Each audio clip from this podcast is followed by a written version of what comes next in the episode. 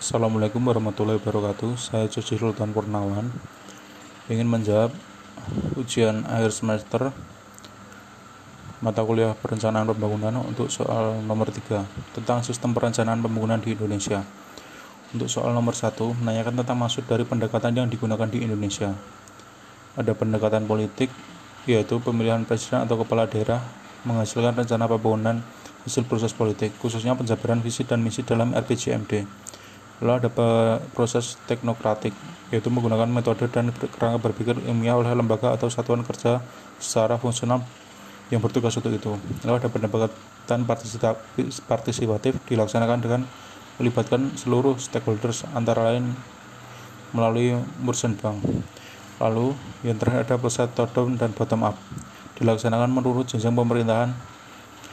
Lalu soal berikutnya adalah menanyakan tentang poin tentang dokumen perencanaan.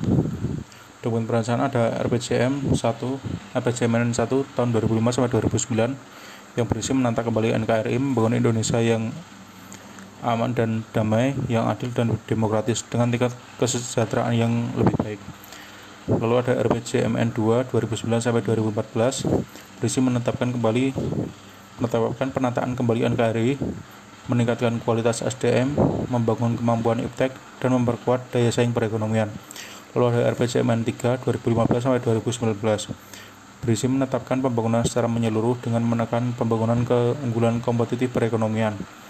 Lalu yang terakhir ada RPJMN 4 2020 sampai 2024 berisi mewujudkan manusia Indonesia yang mandiri, maju, adil, dan makmur melalui percepatan pembangunan di segala bidang dengan struktur perekonomian.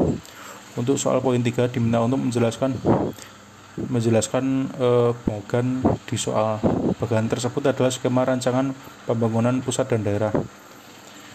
Penjelasan bagan tersebut eh, yaitu pada pemerintah pusat mempunyai RPJP nasional yang berpedoman kepada RPJM nasional. RPJM nasional berpedoman kepada Renstra KL, Renstra KL berpedoman kepada Renja KL, Renja KL berpedoman kepada RKA KL. RPJM nasional dijabarkan dalam RKP yang berdoman kepada RAPB, RAPBN. Output dari RAPBN adalah APBN dan dilaporkan dengan rencana APBN. Lalu pada pemerintah daerah, RPJP nasional diacu dari RPJP daerah yang berpedoman RPJM daerah. RPJM daerah berpedoman oleh Renstra daerah dan dijabarkan melalui RKP daerah yang diacu oleh Renja SKPD yang berpedoman dari Renstra SKPD. RKP daerah berpedoman kepada RAPBD dan Renja SKPD berpedoman kepada RK SKPD yang memberikan output APBD dan dilaporkan dengan rincian APBD.